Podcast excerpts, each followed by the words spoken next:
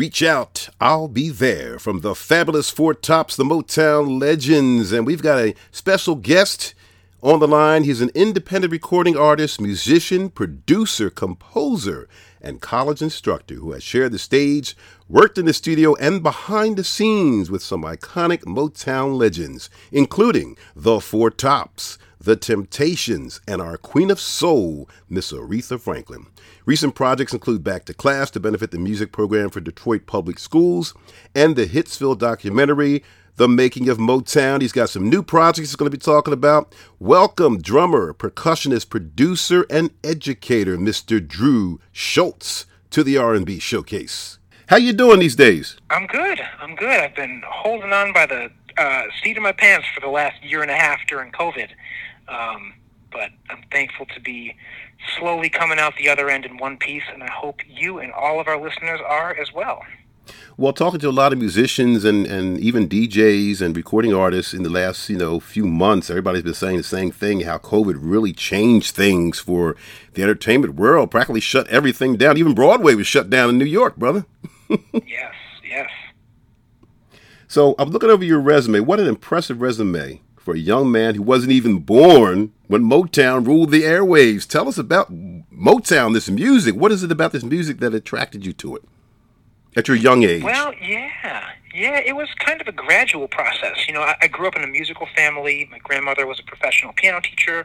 My mom also uh, was a piano and voice accompaniment major in college.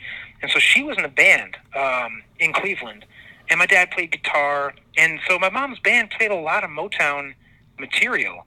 And I found myself gravitating to that. But the real linchpin for me with Motown was the documentary film Standing in the Shadows of Motown mm-hmm. about the Funk Brothers. Yes. And um, for those who may may not know, the Funk Brothers were the house recording band for Motown Records. They played all the instruments on all these songs by the Supremes and Martha Reeves and the Vandellas and Stevie and Marvin and Smokey, et cetera, et cetera.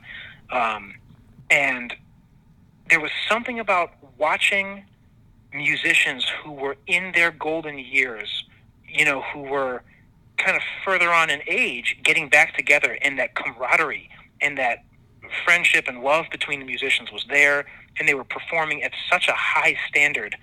Uh, it was just incredibly inspiring for me, and I remember being like, I want to be like them when I grow up. I clearly remember that feeling. Um, and from then on, it was just a, a, a snowball effect. Now you're also a musician. What instruments do you play, Drew? Um, I started on drums, so I took maybe a year of piano lessons when I was real young from my mom. But uh, I would always watch their drummer when they were recording. Uh, excuse me, when they were rehearsing, and so my mom kind of noticed that and put me into drum lessons real early. So drums and percussion, um, I studied all the way through college. Uh, and then I played piano and sang just well enough to kind of write and produce. Mm-hmm. Well, I saw you playing a lot of instruments in one of your videos. I think you were playing the piano and the drums and a lot of percussion, you know? Thank you. Yes, yes. I, am uh, secretly wanting to learn guitar. That's mm-hmm. somewhere on the schedule. but uh, yeah, for right now, it just drums, piano, and vocals. Didn't you do some something for Drummer Magazine? didn't you have an article in one of the magazines for drums? I did. Yeah, I've been a spec writer for Modern Drummer for mm-hmm. several mm-hmm. years, so I've written articles on Uriel Jones from the Funk Brothers and Ralph Johnson from Earth, Wind and Fire. Um, uh, Bubba Bryant from the Temptations Band. Mm-hmm. So I have. I've been fortunate to uh, write quite a few articles for mm-hmm. them. Now, would you say those are some of the drummers that influenced you, or were there any, any others to be a drummer? Oh yes. Um, you know, one of the people who really got it all started in the first place for me was David Garibaldi mm-hmm. from Tower of Power. Great group. Man. And David Garibaldi was, you know, he was probably the first drummer where uh, the the the kind of I'm trying to think about how to say this. David Garibaldi his playing t- kind of pulled back the curtain for me and made me realize just how much more there was that could be done on the instrument beyond what we normally hear in like stereotypical radio pop hit music. And fortunately, he is an educator. And mm-hmm. so growing up, I would read David Garibaldi's books and practice out of his drum method books and watch his instructional videos and uh, have since taken some Zoom lessons and master classes with him. And as a kid, David Garibaldi made me passionate about the idea of teaching as well because he's so good at explaining and articulating his ideas from multiple different vantage points that I was lucky to get that kind of geeky music theory passion instilled in me uh, through his playing and his educational material. It's always good, great uh, being. I think it all goes together with wanting to pass on your knowledge and stuff to others as an educator. Because I also do this myself. I, I, teach television production at a high school, you know, and, and teach radio oh, awesome. at a high school. So it kind of goes along with being the personality and being being on air, and um, and being that you talked about. Um, being an instructor, what type of you are? You're, you're an instructor now. You work in education. Tell us about it.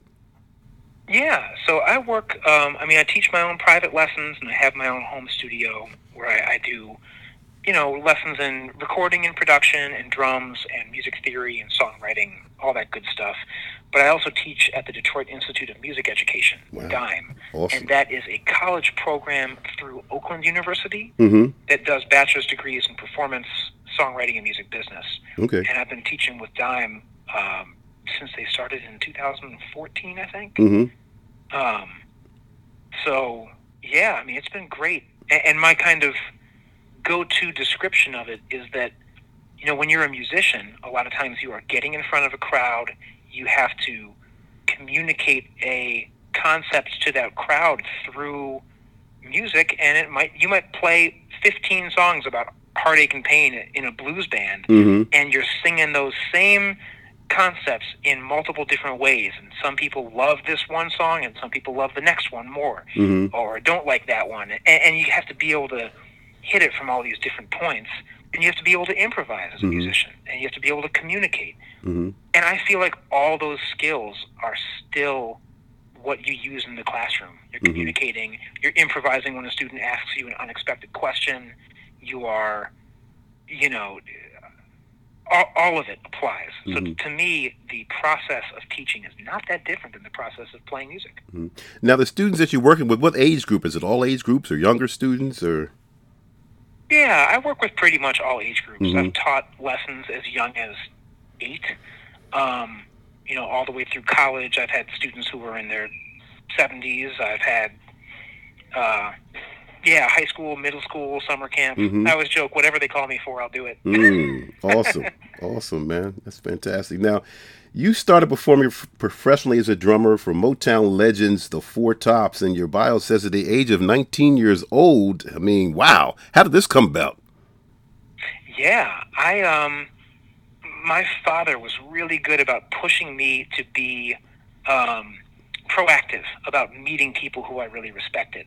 So when I was in college, I kind of talked my way to meet the Four Tops drummer, uh, Benjamin Corbett. He was their drummer before me. People called him Butch. Mm-hmm. Um, a trumpet player named Mark Avant was able to connect connect me with Butch, and I just kind of I had told him I wanted to take lessons from him because I loved his playing. I loved what how he approached that music. And Butch was like, "Well, I don't have time to teach but come on through to sound check and we can hang out and trade drum licks and talk. Mm-hmm. So I went to see the Four Tops play at Carnegie Hall mm-hmm. and sat in on their sound check. Mm-hmm. Met the band, met their musical director George Roundtree, and right. through the years mm-hmm. kept in touch. And so when Butch could no longer tour with the band, uh, both he and George Roundtree both kind of pushed me into doing it. Mm-hmm. Um, and yeah, I played my first gig with them on hand percussion at 19 Mm. Peekskill, New York. Wow, Yeah. awesome! It must have been great. Fantastic, man. So, any other artists you worked with uh, in addition to the Four Tops? I know you mentioned the Temptations and Aretha. Yeah, you know, I've been very fortunate. I, I think that some of my favorite artists who I've worked with are maybe some of the the lesser known but no lesser talented artists Mm. from the Motown and soul scene. So I've been fortunate to work and perform with people like Melvin Davis, Mhm. Pat Lewis, Spider Turner, Mhm. Carolyn Crawford, um, Joe Pep Harris from Undisputed Truth, Mm, Chris. Clark, uh, the Contours, the. Velvets, Martha Mhm. and the Vandellas. Although obviously we're getting into bigger names, but J.J. Barnes. Um, you know, just so many of these artists are still with us and just unbelievably uh, talented and performing, recording, composing at such a high level. Um, but I've been fortunate. I, you know, I've played with. Um, oh, let me think. I played Aretha's funeral services. That was an interesting That gig. must have been that amazing. Stevie Wonder and Ariana Grande and. Um, Now, what did you play with, with I them? can't even were, remember. were you, were you playing drums with, with them, or I was I was playing timpani and percussion and uh, all sorts of bells and whistles uh, on that stage. Mhm. That was the most people I've ever seen packed into a stage in one gig. It was insane. that was Um, that was quite a show. Wa- Wasn't Chaka Khan was there too, wasn't she? Chaka Khan, yeah, yeah. My Chaka goodness. Khan was Now I remember that Angie show. Stone. hmm Um, yeah, I, I joke that I feel like just that one event caused my performance resume to like triple. Mm. Um, Well, that was all over CNN and everywhere. That show, you know. That was an awesome. Yeah, that was that was quite a sh- that was quite of a going away service for our Queen of Soul, fitting for the Queen of Soul, Aretha Franklin. You know, Yes. no question Yes. about it. No doubt about it. Now, when we talked about working with the Four Tops, that brings me to one of your projects that I always that I always liked, Drew, was your Back to Class project to benefit Detroit Public Schools. And I know you did a couple of recordings with the Four Tops. want to tell our listeners about that project? Yes, yeah. So I was actually the kind of pun behind the name is I was getting ready to go back and finish my own college degree when I released that album, and so I was literally going back to class. Um, but it was also giving back to the Detroit Public Schools. Fifty percent of the profits from those recordings go to the DPS music programs here in Detroit. Um, and the, there was also this kind of gimmicky joke of trying to go back to classic soul music. And I wrote and arranged everything on the record, played a lot of drums and keys, and sang some background vocals, and had guests performing the songs. And so, yes, uh, the Four Tops were on too. James Jamerson Jr., Dennis Coffey, um, quite a few of the names who I mentioned before: Melvin, Pat, uh, Spider, Rob Carter, um, and I am currently slowly but surely working on the second volume of that project, and um, hoping to have that finally wrapped up and released Mhm. within the year if I can make it happen. Now, the Back to Class featured a lot of Motown acts. I know one of the songs I liked on that was "Crying in the Whisper." You recorded with the Four Tops. Oh, thank you. That's a great song. Spike singing lead on that, isn't he? Yes, yep. Spike, uh, DeLeon, DeLeon, Mhm. Harold Bonhart. Um, uh, he was with the Spinners before Right. Four Tops, and Mhm. he's singing lead on that. And you know, Spike was able to get that kind of real deep, rich resonance within his singing that was similar to Levi Stubbs. Um, you know, I, I think Spike was a higher vocal range than Mhm. Levi, Mhm. but still had that very rich, full voice. Mhm. And um, the current Four Tops lead singer, Alexander Morris, Alex is on the next Back to Class album as well. Okay. And I mean, he is just uh, uh, anybody who's ever been in the Four Tops, just Mhm. amazing vocalists, no matter who they are. You know. But I, but I like that. And I'm gonna. I'm gonna play that song, brother. That crying in a whisper. I got to play that one, and that recorded with the Oh, Four you, Tops. Because I, I really like that one. I, I like the sound of the record. I, I like the you did you wrote the song, right? I did. Yeah, I did. I, I wrote the song after literally crying so hard that like you couldn't get a sound out of your voice. Um, which is not going to name any names, but I was I was heartbroken for a minute there. Gotcha. And, um, you know, as a songwriter, the the gimmick of that song was using opposites within the lyrics. So it's crying in a whisper, yelling out loud, talking to myself in the middle of a crowd. So you have that kind of back and forth of the opposites. It's running around in circles because I don't know where we stand. So you have running and standing, and then pacing like a little boy who wants to be your man. So it's like the the whole joke about that as a songwriter from the standpoint of lyric devices was using opposites to convey that message. Well, we're going to take a listen to that song, Crying a Whisper from the Four Tops, written by our special guest, Mr. Drew Schultz on the R&B Showcase.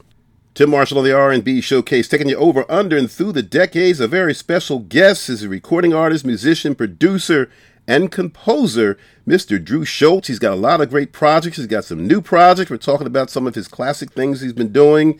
And we just listened to a track called Crying in a Whisper from the fabulous Four Tops. and uh, that is part of his Back to Class. And Drew, you mentioned you have another Back to Class album coming out. Is that going to be Motown, or are you going to go another direction? You know, the second one is going to be a pretty wide-ranging album. It's got quite a bit of songs that sound like that throwback Motown vibe, but there's some straight-ahead jazz on there. There's some almost Frank Sinatra style ballads from a gentleman named Tommy Good who was signed to Motown back in the day. Um, it it uh, it runs the runs the spectrum. The next one is going to be a, a diverse collection of tunes. Mm. Now, talking about Motown, can you describe what is it like being at that historic and legendary Motown Records Museum? Yeah, you know, I was very fortunate for several years to be the educational program director for the Motown Museum.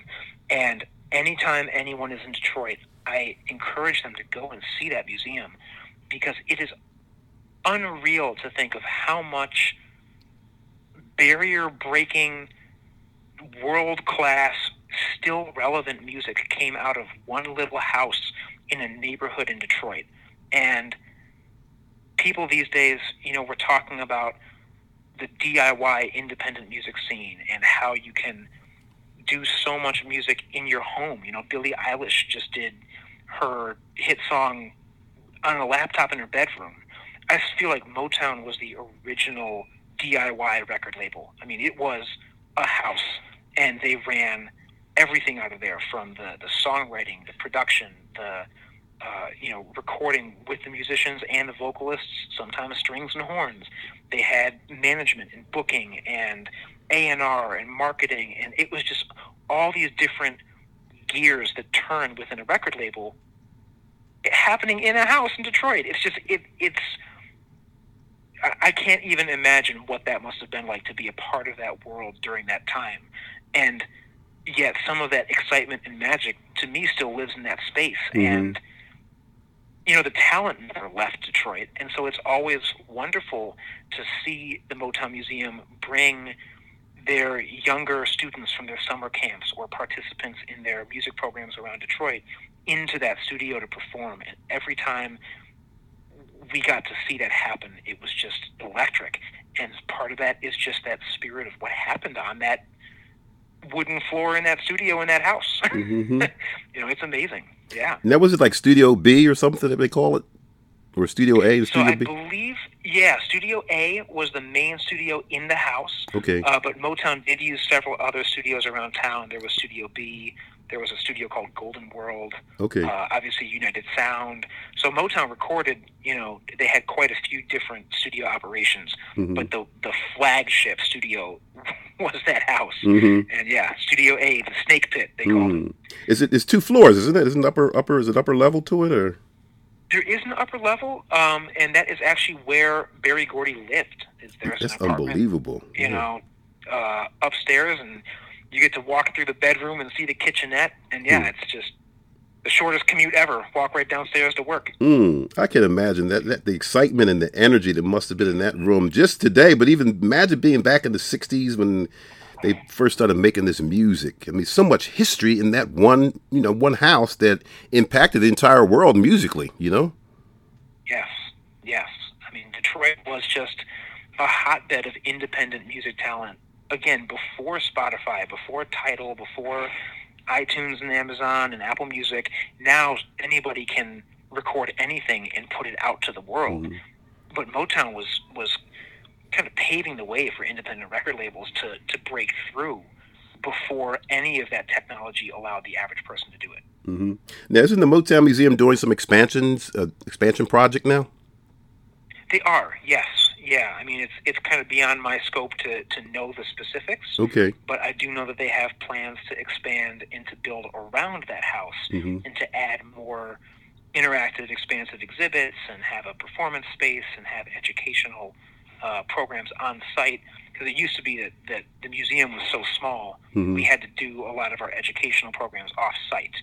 Um, so yes, you're right. Yeah, they will be expanding and. Um, I can't wait to see what it becomes. That should be exciting. So, how far are you from? You're out. You are you in Detroit? Are you outside of Detroit now, uh, Drew? Um, I so I work in Detroit. The music Oh, school okay. DIME is right downtown. I'm actually calling you Motown. Capitol Park. Wow. Yeah, so I'm calling you from from right downtown in Detroit. That's awesome. I live in a city called Clawson, Mhm. which is a couple miles outside of the city, Mm-hmm. and you know they they call it Metro Detroit because it's there's so much here, Mm-hmm. and you know Detroit is one of the largest surface area cities in the Mhm. entire country, um, and there's just a massive amount of you know not just talent but independent businesses and restaurants and record stores and uh, media companies and eh, you know Detroit is just is awesome and Mhm. I have missed being surrounded by that energy Mhm. uh, during the pandemic. You know, it's Mm-hmm. been really been very different. Now, a lot of the artists are still in Detroit. Isn't, isn't I know the Ruffin family's still there, and they have a David Ruffin uh, street named after him and everything.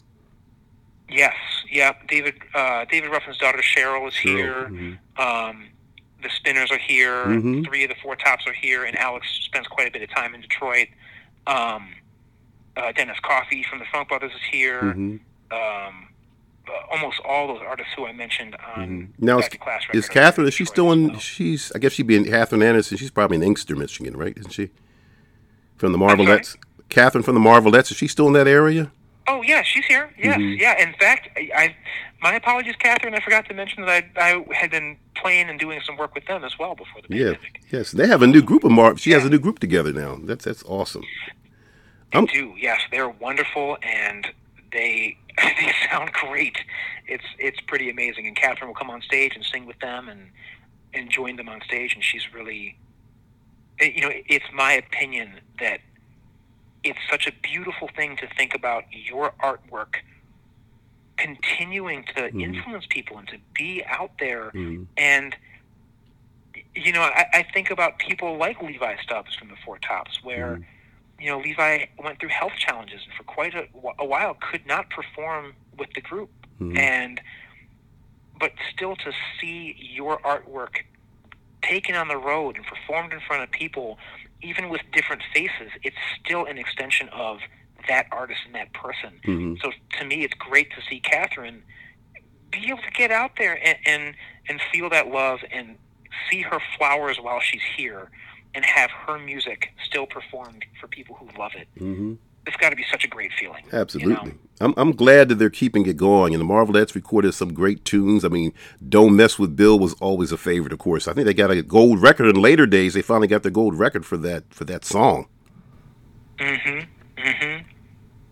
Yeah. I mean, they they had so many. Just just please, Mr. Postman. Even Mhm. that is just like to think about how how many walls that knocked down for artists in the industry. Um, you know, the Marvelettes are uh, are barrier breakers. They they paved the way for a lot of people.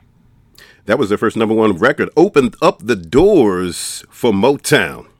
Tim Marshall, the R&B Showcase, coming at you from the heart and soul of Philadelphia, taking you through the decades. And of course, we have a special guest online who's Drew Schultz. He is a independent recording artist, musician, producer, composer, and a fantastic drummer and percussionist. And we're talking to him today, and he's sharing information on all of his projects and talking about Motown and the history of Motown. You got a chance to actually do some producing at Motown, working with uh, Harry Weinger. Tell us about this experience, Drew.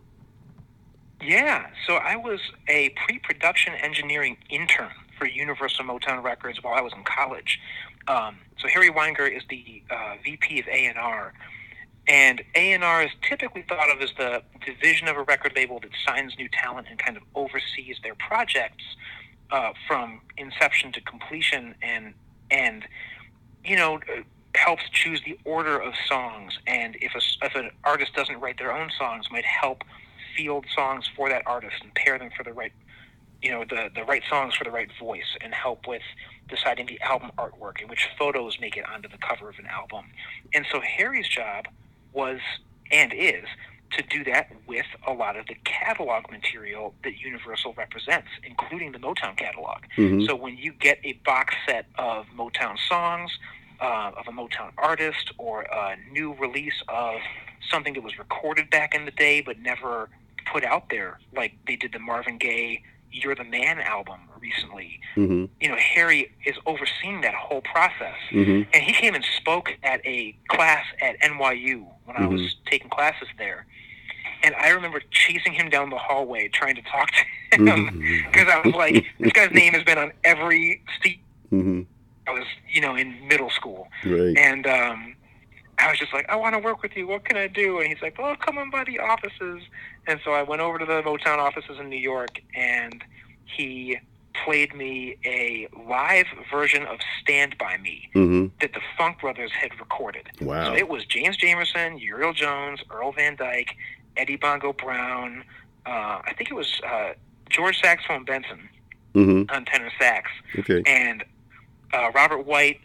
It could have been Eddie Willis on second guitar. I think there's two guitars on there. Mm-hmm. But I just remember like my you know, getting goosebumps sitting in this office listening to this live recording of the Funk Brothers that I didn't even know existed. This was before you had some real deep uh, internet cataloging of albums like Discogs.com or AllMusic, and so you know he he was kind of playing songs and saying, "Oh, so who's this? Do you know who this is?" and and he could tell that I loved the music, so he offered me this internship, and my job was to go into a small mixing studio room mm-hmm. and mix tons of unreleased Motown songs from throughout the years to be considered for release on new projects or as bonus tracks on box sets or you know whatever it might have been and i don't, don't even know how many songs i did mixes of mm-hmm. um, but the idea was i would mix them and then kind of kick them back up the pipeline to the people who were deciding like oh, we're putting out this project. Let's release this bonus track on the the new version of it. Um, and it was a dream job. Mm-hmm. I mean, mm-hmm. it was still to this day one of the most fun jobs I've ever had. I know they have a lot of stuff that's still in the vault. It's amazing how much they actually recorded at Motown, the artists. And when you speak to the artists, a lot of them don't remember some of the stuff that they recorded, you know, with so much material at that time. I can't imagine. That studio must have been in operation 24 hours a day, 365 days a week. It was just the pure volume, even the volume of actually released material. And then, like you said, all the stuff that did not see the light of day mm-hmm. at that time. It's just endless. And when Michael Jackson passed away, they redirected me to mixed versions of a lot of the Jackson 5 unreleased mm-hmm. material to see what was there. And it was just funny because – for like several years, they were releasing Jackson 5 archival projects, and I am grateful to Harry Weinger um, and Andy Skurow as well at Motown um, because they would still credit me as pre-production engineer. Mm-hmm. And so it was like, you know, I only did the internship for maybe a year and a half, and then came back and did it a little bit more when I got back to New York to finish my degree. But it was like then for five years after that, I would keep getting these little notes from people, and they're like, "Hey, I saw your name in this project." Mm-hmm. Sure enough, one of those tracks I released was part of the project, so they would credit me as pre-production engineer. Mm-hmm. And I mean, the the Motown crew is just the nicest group of people. They care so much about that music, mm-hmm. and I will forever be grateful to Harry Weinger for giving me that opportunity. Mm-hmm. And they're just they're wonderful. Yeah. Well, Motown and Detroit is definitely a music town, and there's so many of people that are trying to keep this legacy of Motown and R&B alive. And being in Detroit, you had to run into Lamont Robinson uh, from the R&B Hall of Fame. Yes, Showboat. Yes, yes, yeah, yeah. I mean, um, like I said, they're all trying to, to try and it's it's great that they're keeping this music out there and keeping it alive for the next generation. And the fact that a young person like yourself is helping to move that forward, I think is a really great thing. I mean, I I appreciate Lamont Robinson's vision for the R&B Hall of Fame. I agree that the Rock and Roll Hall of Fame in Cleveland is a wonderful institution, and they, you know, as controversial as they are with who should be in and who gets in and who's not in, you know they are inclusive and rock and roll is a is a large umbrella mm-hmm. you know little richard is rock and roll mm-hmm. and at the same time i feel like the umbrella is not big enough i feel mm-hmm. like there should be a museum for not just R&B and soul music, and, and I, I agree there should be that as well. But there should be an American Music History Museum. Mhm. I don't see why we shouldn't have people like the Marvelettes in a museum right alongside people like you know George and Ira Gershwin, Mhm. or you know American music in general has such a deep history that can never be covered by just one institution. And even the Motown Museum. You know, I love the Motown Museum, but they are a testament to a record label, Mhm. not an entire genre of music. Right. And so, yeah, there's just there's so much history. It's um, n- I feel like no one thing can ever cover it all. Mhm. Um, and that's okay. That's why there should be more things. hmm And there's nothing wrong with know? that. The more we can do to keep it out there, the better. You know, the more the merrier, and that's a great thing. So, getting back to our Motown, um, you were part of that uh, more recent Hitsville documentary, "The Making of Motown." Tell us about that project, Drew. Yes. So, you know, just like Harry and Andy at Motown being so kind to me, um, there was a uh, one of the collaborators on the Hitsville documentary, Pip, contacted me, and I was just kind of a conduit for that documentary to connect with some of the talent who they interviewed. And I connected them with a couple different venues where they recorded the interviews. So when you see Robin Terry, the CEO from the Motown Museum, and uh, Duke from the Four Tops, Duke Fakir, they're being interviewed at the college where I teach at. Oh wow, that's awesome. And um, so it was one of those things again where they were so kind, and I was grateful that they gave me a special thanks shout out in the credits, and I was able to attend the Detroit screening with a bunch of the Motown alumni. Um, but all I really did was say, "Yeah, here's so and so's number, and yeah, you can use this. You know, come on, use this space to film." so my actual role was very uh, minuscule, but uh, just proud to be a part of it in any way. Mm, that's a great thing, and I really like the fact that they're putting these documentaries out there. In fact, did you get a chance to see Summer of Soul? That's another one that's that's, that's been put out. Uh, Oh my gosh! Did you see it yet? Yes. I didn't. Oh, I did. I did. And same thing, like we were talking about. Mm-hmm. You know, as far as the the the wide umbrella and how much can you cover in one thing. That movie is so amazing, and and I'm selfish. I feel I feel almost guilty because I walked away from it like, yeah, but where's the rest? I want to see Chuck Jackson. Mhm. I want to see Blinky. I Mhm. want to see, uh, you know, David Ruffin's full set. I, it's like I can't imagine how much material they had from that festival and all these different artists who performed, but they only had one movie's length of time to, to show it. Mhm. So I I selfishly hope that there's an outlet for all that material to, to be heard and seen. But I'm grateful we got any of it because it, it was unbelievable. When you talked about David Ruffin, I, I saw some of the clips. I said, "Man, I would, he looks uh, unbelievable." I said, I, "I would like to see that whole concert." Um, do you know what song he sang in the movie? I know he sang "My Girl" in the movie. Okay. Uh, there was an, a there was a news article about the festival from when it actually occurred hmm in a newspaper that mentions uh, David Ruffin also singing "My Whole World Ended." I would love And to that see that. song was relatively new at Mhm. that time. hmm Um, so I, I imagine he he sang that one as well. Mhm. Um, Probably a few others. You know, he he probably did a few others in that in that set. Um, that's uh, sounds like a making of a part two for that, doesn't it? Yeah, I, you know, I will be first in line. They can have all of my money. Mhm. I will be first in line when they release the full box set of the Mhm. entire festival, um, and hopefully they, that's something that can happen. But Mhm. um, I would love to see all the stuff that didn't make it into the movie too. Mhm. You know? just watching those clips kind of makes you wow. I mean, just I love to have been there for that, and just ima- and, and, and it's, it's amazing that we haven't heard about this festival in all these years. You know.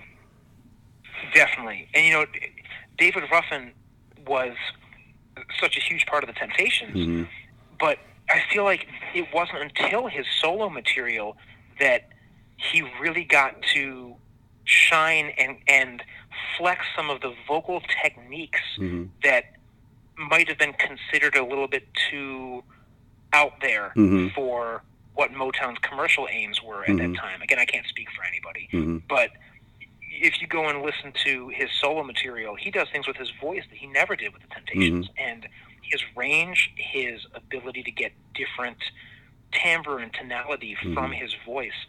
I still think that David Ruffin is one of the most technically impressive vocalist I've ever heard. Mhm. And um, I would suggest for anybody to go and check out his rendition of uh, "I Want You Back," the Jackson Mhm. Five tune. hmm It's just jaw dropping. Mhm. Um, and one of the when I was at Motown, one of the things that we did, they were doing some research for a project of Four Tops material from the '80s when the Four Tops returned to the Motown label, and they pulled out this tape and transferred it, and they were going to have me do a mix of it, Mhm. but the tape was mislabeled. It was not an '80s Four Tops tape, so I loaded it up expecting to hear 1980s drum machines and synthesizers and that kind of 80s sound hmm and it was 19 probably late 60s early 70s very clearly and audibly the funk brothers detroit no drum machines no synthesizers and david ruffin singing Mm. lead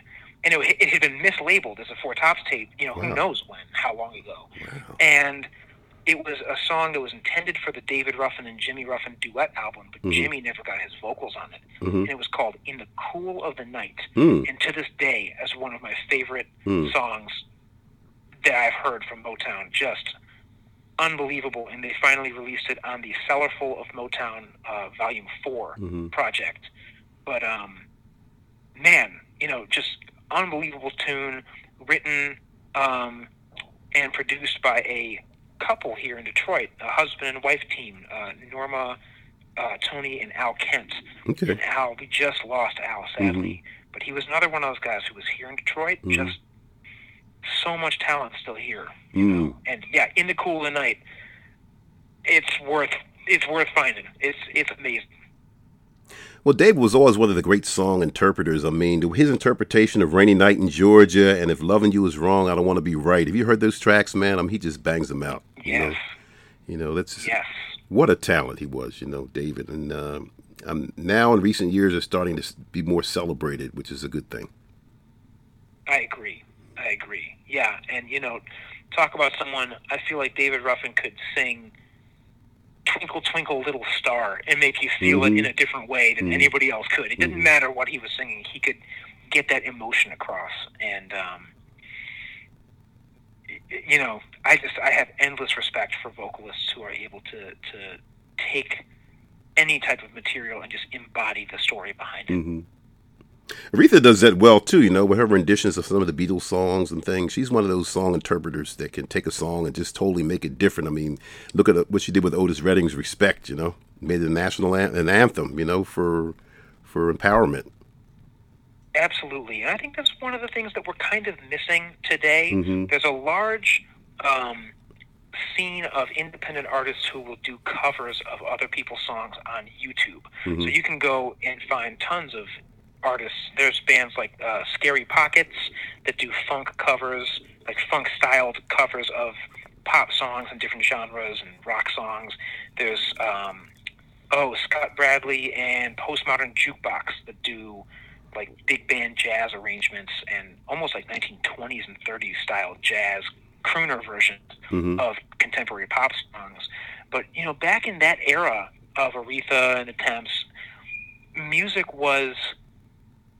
I feel like music was on its way to becoming integrated. There was still so much segregation hmm of the charts, segregation of what would be played on the radio, what would be played, you know, put in a record store and where. And as music began began to be integrated, there was a lot of conscious cross pollination. hmm So you had, you know, a lot of the Motown artists playing the Copacabana and singing Mhm. jazz tunes. hmm But then you also had, you know, Tony Bennett doing "For Once in My Life," hmm and you had James Taylor doing "How Sweet It Is to Be Loved by You," Mhm. and all that kind of stuff. And, and and I just feel like we've lost this cross pollination. You don't seem to find artists like um, Justin Timberlake covering some other contemporary artist who's big today hmm the way you did in the 60s and 70s. And I think part of that is because a lot of those barriers are already broken down. So now Mhm. artists are like, I'm, I'm making my own statement, hmm um, as opposed to saying, I'm going to try and reach across that, that gap and bridge that gap by singing somebody else's material my way. Um, you know, I you, you hear it less and less. Taylor Swift did Mhm. a cover of September by Earth, Wind and Fire, Okay. and I feel kind of bad for her because a lot of people just ragged on her. It, it was very different than Mhm. the Earth, Wind and Fire rendition. hmm But my opinion is, if more young Taylor Swift fans look up and say, "Oh, I should go and learn more about Earth, Wind and Fire," hmm because Taylor Swift covered that song, hmm I think that's a beautiful thing, Mhm. even if musically it's so different from Earth, Wind, and Fire. You know, I, I, I don't know. And like you're saying, with Aretha Franklin covering The Weight hmm by the band, Yes. or Bobby Womack covering Fire and Rain by Mhm. James Taylor. hmm Um, hmm or it's funny, for a long time when I was a kid, I thought that Sweet Caroline was a Bobby Womack song. I had never heard the original, and I had the Bobby Womack version. hmm And somebody, I, I was playing in some cover band, and somebody said, "Oh, I hate Sweet Caroline," and I'm like, "How can you hate Sweet Caroline? It's Bobby Womack." And they were like, "No, it's not." and for years, I didn't know that it was not his song. It's one of those So, songs that I- he played I every agree with wedding, you know. I feel like we're missing that. Well, speaking of artists of today, you mentioned a few. Who are some of the artists that you admire that are out there today? The newer artists that are pop artists I, today. yeah, I love Leon Bridges. Okay. um, you know, Leon Bridges came out and he was kind of championed as this Sam Cooke kind of classic soul uh, throwback artist. And his first album's great, but his second album, he came out and kind of pushed back against that. And he was like, I don't want to just be the tro throwback reminds you of back in the day. His second album is unbelievable. Um, and it's got some productions by Pharrell, and he just put out a third album. Um, and I, I love Leon Bridges. hmm I really like Mayer Hawthorne. He's Mhm. out of Detroit, and same thing has done quite a bit of throwback soul, but also gotten into some of the contemporary um, production and and way more than just sixty. I always joke that her songs are not meant to resonate with my life experience hmm but I love her her just raw ability as a vocalist is Jazmine Sullivan. She's Oh, yes, so such an amazing singer. It's jaw dropping. hmm Um, you know, I love Silk Sonic with Leave the Door Open Mhm. and a lot of Bruno Mars and stuff, Anderson Mhm. .Paak, Vulfpeck. Um, hmm There's a lot of good stuff out there, you know? There's You mentioned one of my favorites right Uh, there. I like that Silk Sonic. I'm hoping that that'll influence some of the artists to start doing some vocal stuff. You know, I love the vocal group uh, vibe they got with that song. That uh, leave it, leave the door open. You know.